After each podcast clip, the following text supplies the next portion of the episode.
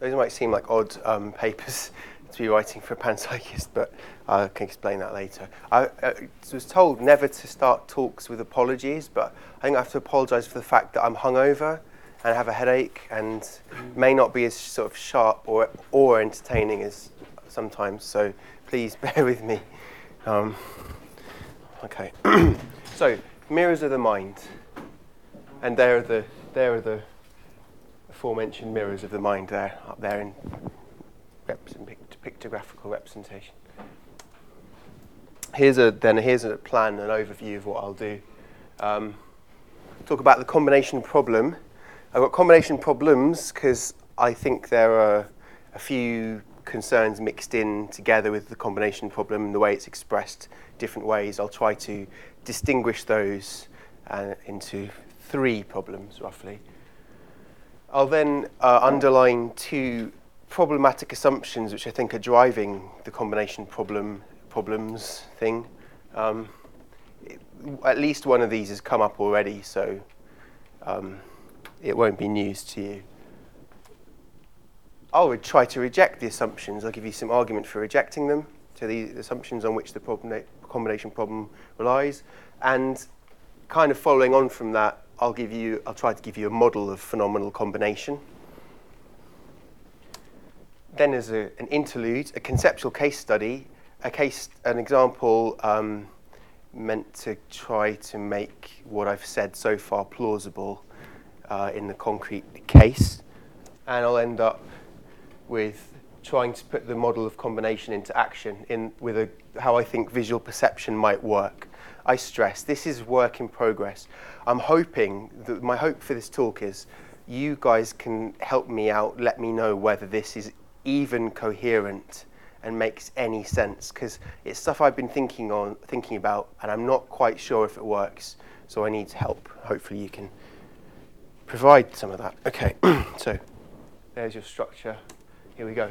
Combination problems. So here's some quotes. Here follows some quotes from various uh, more or less celebrated authorities at least one of which we have in the room. We're, we're lucky to have. So these some of the, these will be familiar to you. I won't spend very long on them. This is James then. Uh, the private minds do not agglomerate into a higher compound mind, he says.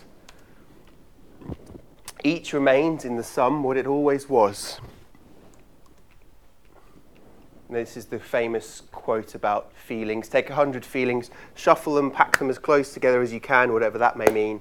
Still, each remains the same feeling it always was, shut in its own skin, windowless, ignorant of what the other feelings are and mean and then if the 100 feelings produced a 101st feeling, this 101st feeling would be a totally new fact. The 100 feelings might be a signal for its creation, but they would have no substantial identity with it. So something like you've got 100 feelings and then maybe they, the 101st one pops into existence. That's his, his model he's playing with for how phenomenal combination might arise.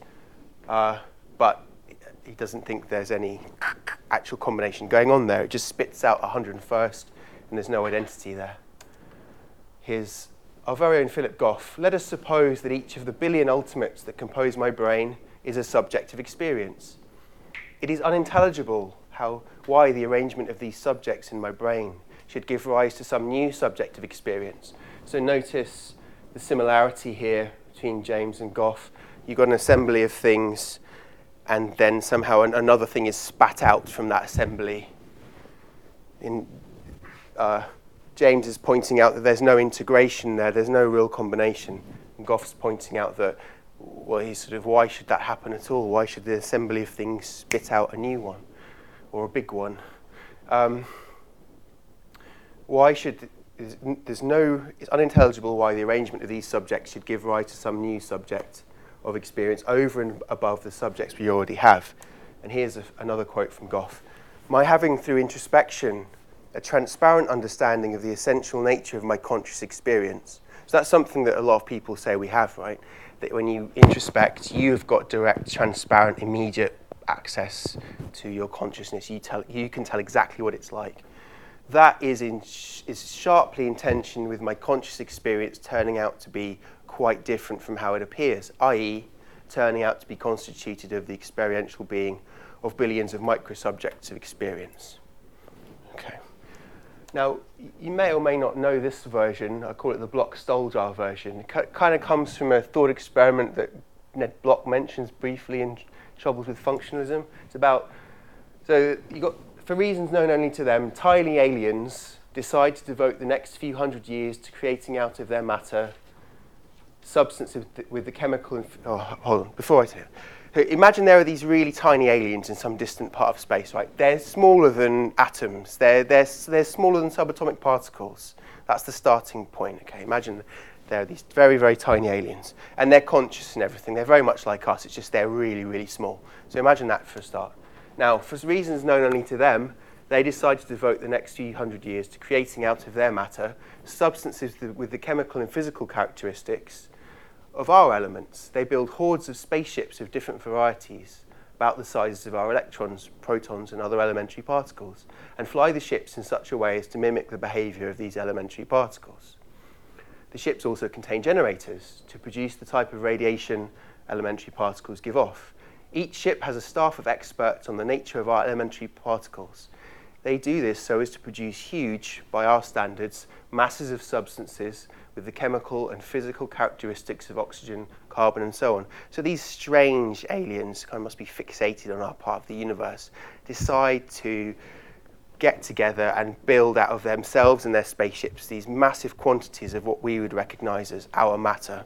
Okay, and then what happens next? Well, we're doing some space exploration, so we head off to this region of space and set up colonies. We start breathing and growing food using this matter that is constituted by the aliens and their ships. This is all very weird. Now, we're eating, so we're exchanging matter with the environment. After a few years of living there, we come to be composed of matter, composed in turn of these tiny aliens and their spaceships. So now the carbon composing us is made of little conscious aliens in their spaceships. You can see where this is going. Says Daniel Stoljar, who's recruiting Block against panpsychism, in effect, in his recent book, uh, Ignorance and Imagination this is a kind of panpsychism in operation. You've got conscious beings constituting another conscious being, us, one of us. But it's clear that, at least this is what Stoljar thinks, one, the consciousnesses of the aliens do not thereby combine into a single macro consciousness. They may be composing the atoms that compose your body, but they're still separate in their ships running around doing whatever they're doing. Their minds haven't merged together just by just by com- combining to form you or combining to form your brain. Secondly, you're being composed of these conscious elements. There's nothing to help explain the fact and nature of your consciousness. So this is a particularly vivid version of the combination problem, I think. These little aliens don't combine to a, to a group mind. Okay. so here's three, um, three prob- combination problems, if you like, that I think pop out of those quotes. One, phenomenal combination is impos- impossible in principle, i.e., it's conceptually and or metaphysically incoherent. That's one view. Kind of what I guess Philip was trying to get at, and James as well. Or it simply fails to produce a macro consciousness. So that's very evident in the James quote. Put the hundred feelings together. Why will it pop out 101st? Why would that happen? So there's an impossibility in principle claim. Two, even were it possible, how could it work? What are the actual mechanics of combination? So there's a practical challenge to panpsychists to fill out the details of how combination could work. And, this, and Philip says something like this without an account of the mechanics, we're in the same mysterious, mysterious position as materialist reductionists, i.e., we're forced to say, look, it just happens somehow, we don't really know, just as reductive physicalists have to say, you just get consciousness out of dead matter somehow, we don't know how. So that will mean panpsychism's got no explanatory advantage in that case. We've got a big kind of explanatory gap as well. So two is a pressing problem. Then there's three, which came out in Philip's last quote. Now, why, if in introspection, don't we detect phenomenal grain, i.e., the presence and quality of each phenomenal ultimate that composes our consciousness? So, on the, on the, the combination, on the, on the, the hypothesis that our, uh, our, our consciousness is, is, is the result of a combination of these elements. Why can't we detect their presence there. Because we're supposed to have direct revelatory access to the nature of our consciousness. That's the Strawson intuition. And if it were composite, this ought to be a phenomenally salient fact. So why don't we detect the ultimates? I guess that was Philip's challenge. If they're there, if it's composite, how come we can't tell? Your consciousness doesn't seem to be composed. It seems to be unitary. It seems to be one thing. So three combination problems. Here are the problematic assumptions I think are underlying those. One, phenomenally qualitative things are themselves experiences or subjects. You saw James talking about minds combining, Philip talking about subjects combining. This is the kind of talk that runs through discussion of the combination problem. This, un- this assumption underwrites problems one and three. So, with regard to problem one, the impossibility in principle of combination, subjects cannot combine, is the thought each subject, I mean, what it is to be a subject is to be distinct necessarily from the next one along. That's the intuition that this alien thought experiment makes vivid. They're separate people. Why will putting them together to make bra- one of our brains or something merge their minds? It won't. Minds don't merge. Minds are minds have got lines around them. They can't blend into one another.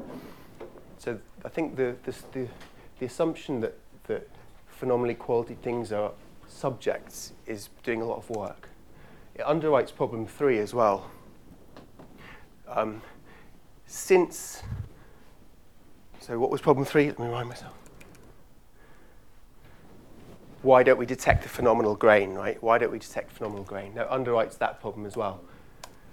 Because if they're subjects, since they can't combine, the distinct phenomenal status of each subject that composes ought to be manifest in introspection. If they can't combine because they're subjects, we ought to be able to kind of count them off in introspection. You ought to be able to see that your visual field is composed of little subjects having visual experiences or something like that. Okay, there's another assumption. B, phenomenal combination is merely aggregative. Um,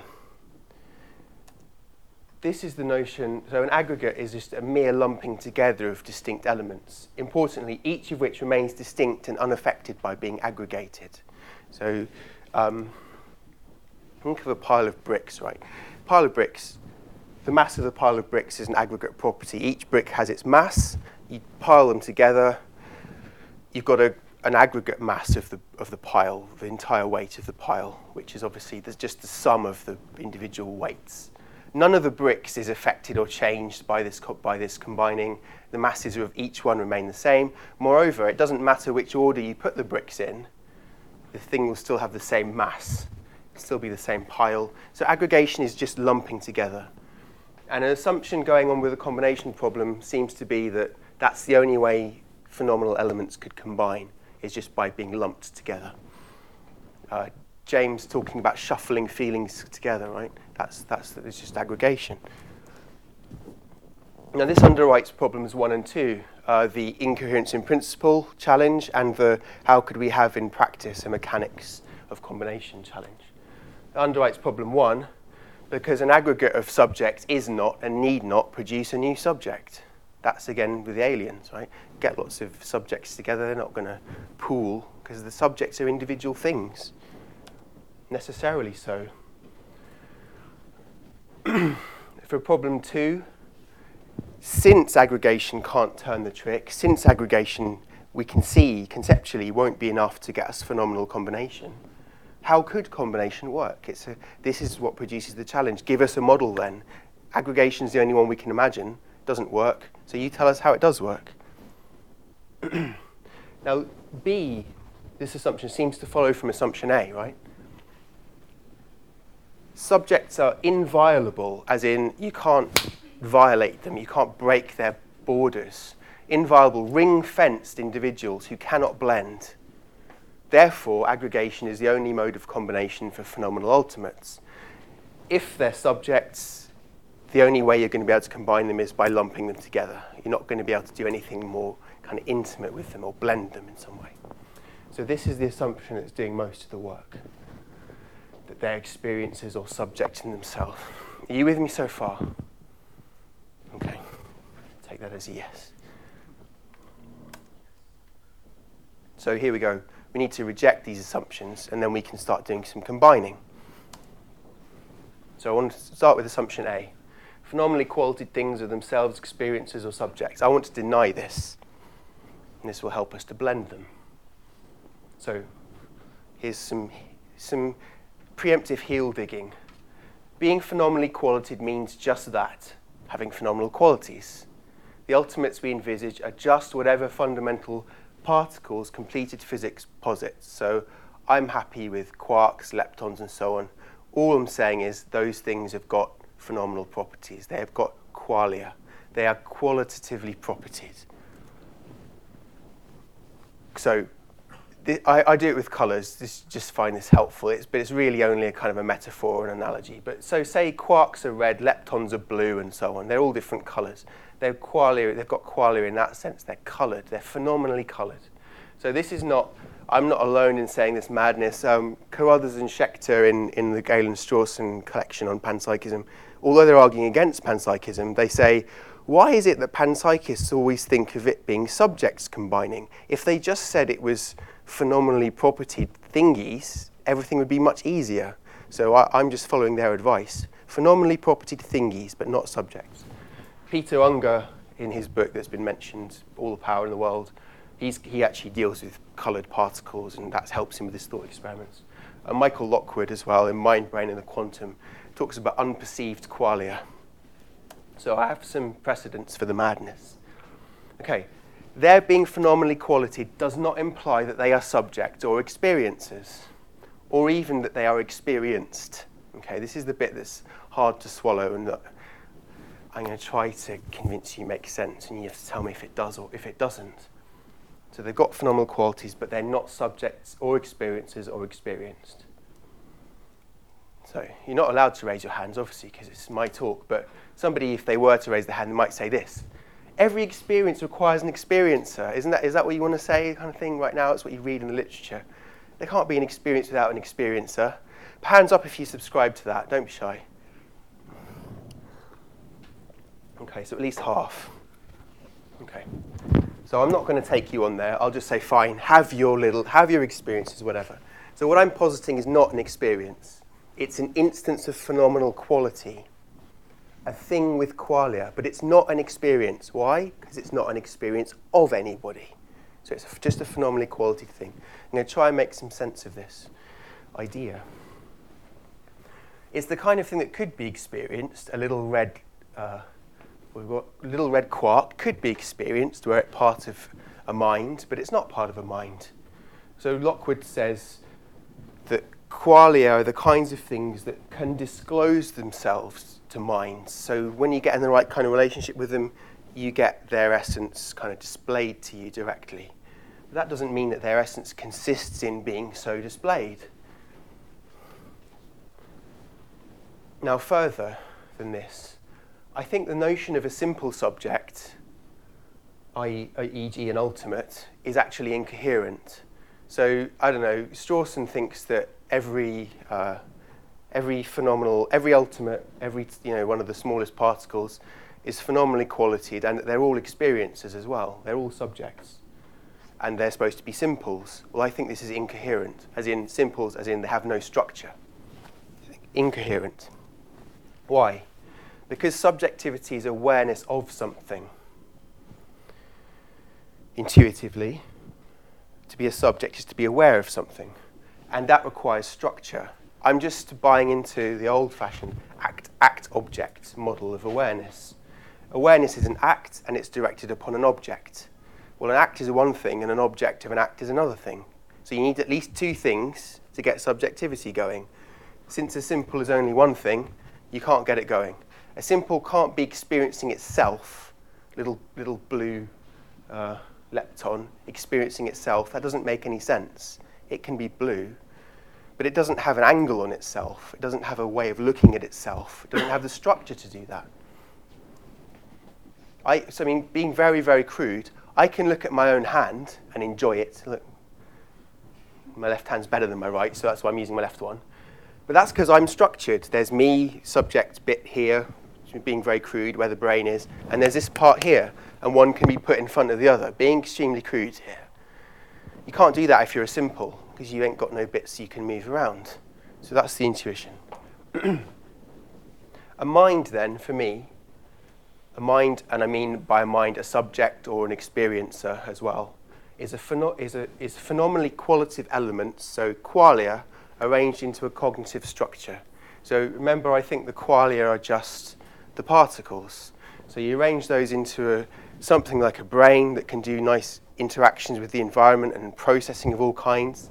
And you've got a mind. I think that's how you get intentionality, but that's another story. Okay, I'm going to give you more detail on that when we get to the visual perception bit. Time is running on though, so I better go. So that's assumption A. Now, I'll say a little bit more about. Oh, this was supposed to be. This was supposed to come up all, not in all one go. Never mind. um, I'll say a bit more about the notion of unperceived qualia. So, I've tried to get rid of subjects. This is what I've done so far, and I've denied that the instances of phenomenal quality are themselves experiences. As I said, that needs structure. But you might say this how can there be unperceived qualia? So forget subjects or whatever, but how could there be unperceived qualia? Sort of a Berkeley thought. So the reasoning seems natural, I concede. It goes something like this the reasoning you might present against me. Qualia, phenomenal qualities, seem to be essentially presentational. They feel a certain way. They present a certain feel to some subject. That's their nature. You think that qualia are feelings. Feelings feel a certain way. They must feel a certain way to somebody. So they're essentially presentational. But this notion, that is the idea of essentially presentational items, that may actually be conceptually incoherent. And here I'm just ripping off an argument. I say adapting, I mean stealing. An argument from Foster, sadly dead, uh, great British idealist from his 2000 book. He's got this argument against the idea of conventional sense data, i.e., uh, phenomenal objects that exist in the mind and only exist insofar as they're experienced. So here's his argument against them. In what does the existence of a quale consist? So it can't derive its existence from being presented to subject S. Why? Because something cannot derive its existence from a fact about itself. It's got to exist first. It's no good saying the quale exists it derives its existence from being presented to you, because if to be presented to you at all, it's got to antecedently exist. It can't get, get its existence from being presented to you unless it's there to be presented. So that's ruled out. What about this one? And I have to admit, these are two formulations Foster uses, and I can't say that I understand exactly the difference between them, but I put both of them in because he uses them. If you can help me tell me they are or are not distinct, that would be nice. But his second option is this a, a quale, or in his case, a sense datum, but we're still sticking to quale. Its existence precisely consists in the fact that it's presented to S at t, at time t. So the essence of the quale is to be presented to a subject at a certain time. And then he says something like this No, unless its existence is logically possible outside of being presented, it cannot be, this is his phrase, be ontologically available for presentation at all. Um, I mean, I, I, don't know if it's, a diff- if it's a different thought here, but it's, it, it can't, its being can't consist in being presented to you, because to be presented, you must have something to be presented. So it must, its, its existence must be logically distinct from being presented. So here's me trying to pass what he's getting at here. So something like this awareness of is awareness of something, I say. So there must be something existent to be aware of, something onto which awareness can be directed, in the case of you experiencing a quale. Hence, there must be something logically distinct from the act of awareness itself so qualia must be logically capable of existing unperceived. You must be logically capable of existing unperceived. Otherwise, they couldn't be available to be in the attention of any subjects. They can't be in their own attentions, they can't be subjects of their own awareness because they're not structured. So that's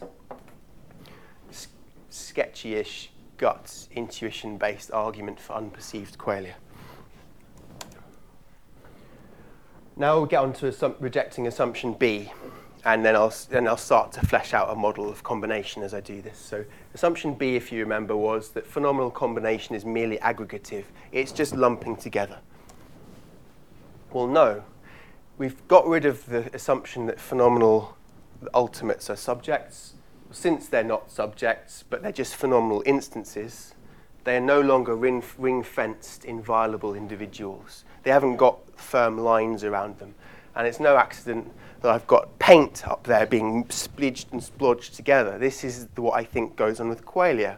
It's an analogy or a metaphor. I, I, I accept. But this is the model. You've got distinct patches of quality there, but they're being mixed together. So we can, envis- we can therefore envisage closer combination than mere aggregation. We haven't got subjects to deal with. We've got s- stuff that can be mixed. Well, how does this help? Somebody would say. Still, a pile of phenomenal instances is a pile of phenomenal instances, each separate and distinct. So even if you've not got subjects, you've still got different qualia sitting around. How do you get them combined? This is the paint bit. We must envisage the phenomenal instances as blending together, or at least forming a relational structure in which each helps modify the quality of the next. So Pier Francesco has this nice example of um, you, I think it goes like this you eat lemon ice cream and you're enjoying that flavour, and then you drink a glass of water, and it kind of slightly modifies the flavour of the ice cream, but not very much. Alternatively, you eat the ice cream and you drink a cup of coffee. Well, this changes the flavour very much. Kind of nasty taste of bitter coffee in the background and the kind of pure, clean lemon flavour. We know that, that sort of, that, you, you know what I'm talking about there. So you ask, how do qualia combine? Well, that's how. We know exactly how. You've got there two experiential qualities. They're distinct. You can recognize each of them in, individually, but they, in some way, overlap, combine, blend into one another. They overlap at the edges. They affect one another. So they're in a relation and they modify each other's quality. And that's a kind of phenomenal unity. We already know how it happens, is the point there. Or even more helpfully, we can envisage the following. So I've had this relational structure idea. So combination into a brain, I think, puts the ultimates in internal relations such that they mutually constrain one another's states. They affect each other. They become a whole, holistically determined. They thereby form a phenomenal lattice, as in a, a you know, grid of instances, a, a structure, like, a, like, a, like the structure of a solid with molecules together, which faces external influences corporately. So we've got phenomenal pixels, something like that, like the pixels in your TV, or more than this, phenomenal paint splashes. That might be the most helpful one because you can mix paint. So just as qualitative patches of paint can blend, so can qualia. Oh, I was going to go through this case study, but maybe I won't. Uh, maybe I'll only say very quickly. Um, what I wanted to say here, there's um, this weird phenomenon of memory transplant. Okay, I saw about on the TV the other day. So some heart transplant patients report getting the ta- aesthetic tastes, memories, uh, even some sens- apparently some sensations from the donor of the heart there's been some very weird stories where you know somebody develops a taste for Mexican food, having never been able to stomach it before, tracks down their donor uh, family and finds out that the donor was you know big into Mexican food, or they suddenly get into the gym having always been lazy and fat. And one guy turns into this big sportsman, uh, aged 40, when he has his heart replaced. And lo and behold, tracks down the donor family, and donor was a big sports guy. So some weird stories like that. Now, you might think what's happening there helps us make sense of rejecting both the assumptions. You've got apparently conscious elements, these memories or tastes or sensations. They're not themselves subjects because they're, they're things that can be experienced by subjects and they can be transferred between people. So that breaks down the experiences must be subjects assumption. As for aggregation, you can see there that the, if you think of this experience or this phenomenal unit, it gets kind of blended, it gets shipped into the new mind and blended in there somehow. Now, I'm not saying that this really happens. All I'm saying is it conceptually makes some sense, in which case we can reject the assumption. So this is a conceptual exercise. But it's not essential to my argument if you reject this, so I'm happy to skip over it a bit. So here's the model in action, visual perception. So think of pixels in a TV set again. They're united in a lattice. Each unit can take on a quality as pixels. They can be red, or they can be blue, or they can be green. I mean, in old fashioned tellies, anyway. Now, that suffices for their individuation. So, there's this question about how do you individuate qualitative units? If this experience of, as of an itch, then turns into the experience of a pain, has it lost its identity? This has been an issue that's come up. Um, I think not necessarily, because you, what you've got there is a patch. It's, remember, I think that qualia instances are physical things. They're the essences of particles. So they're locatable in space-time. They've got space-time coordinates perfectly happily, you know, insofar as any particle wave does. It's located in space at least. And it can be this quality or it can turn that to that quality. It's individuated by the fact that it, even if it's in a lattice where, so imagine a, a, a phenomenal lattice, uh, a pixel-like array where each pixel is red, is phenomenally red. What, you might say, disting- what individuates each pixel now? I want to have them blending together, but I want to have perhaps have them retaining their individuality. Well, each patch could be or could have been a different colour intuitively if it were under different circumstances. So that suffices for its individuation for me. It's a certain coordinate of space-time and it can take on this or that quality. So it's not a problem, I don't think, that they can change their quality. Okay, now the thought is like this. This lattice is organized, the, the ultimates, the qualia, to be jointly responsive to a stimulus in the television, the pixels are responsive to the electronic command of this TV set, which in turn is a translation of radio signals, which in turn are the translation of the light going into the camera. That's how the screen is a translation of what was in front of the camera and how you're watching what was in front of the camera, right?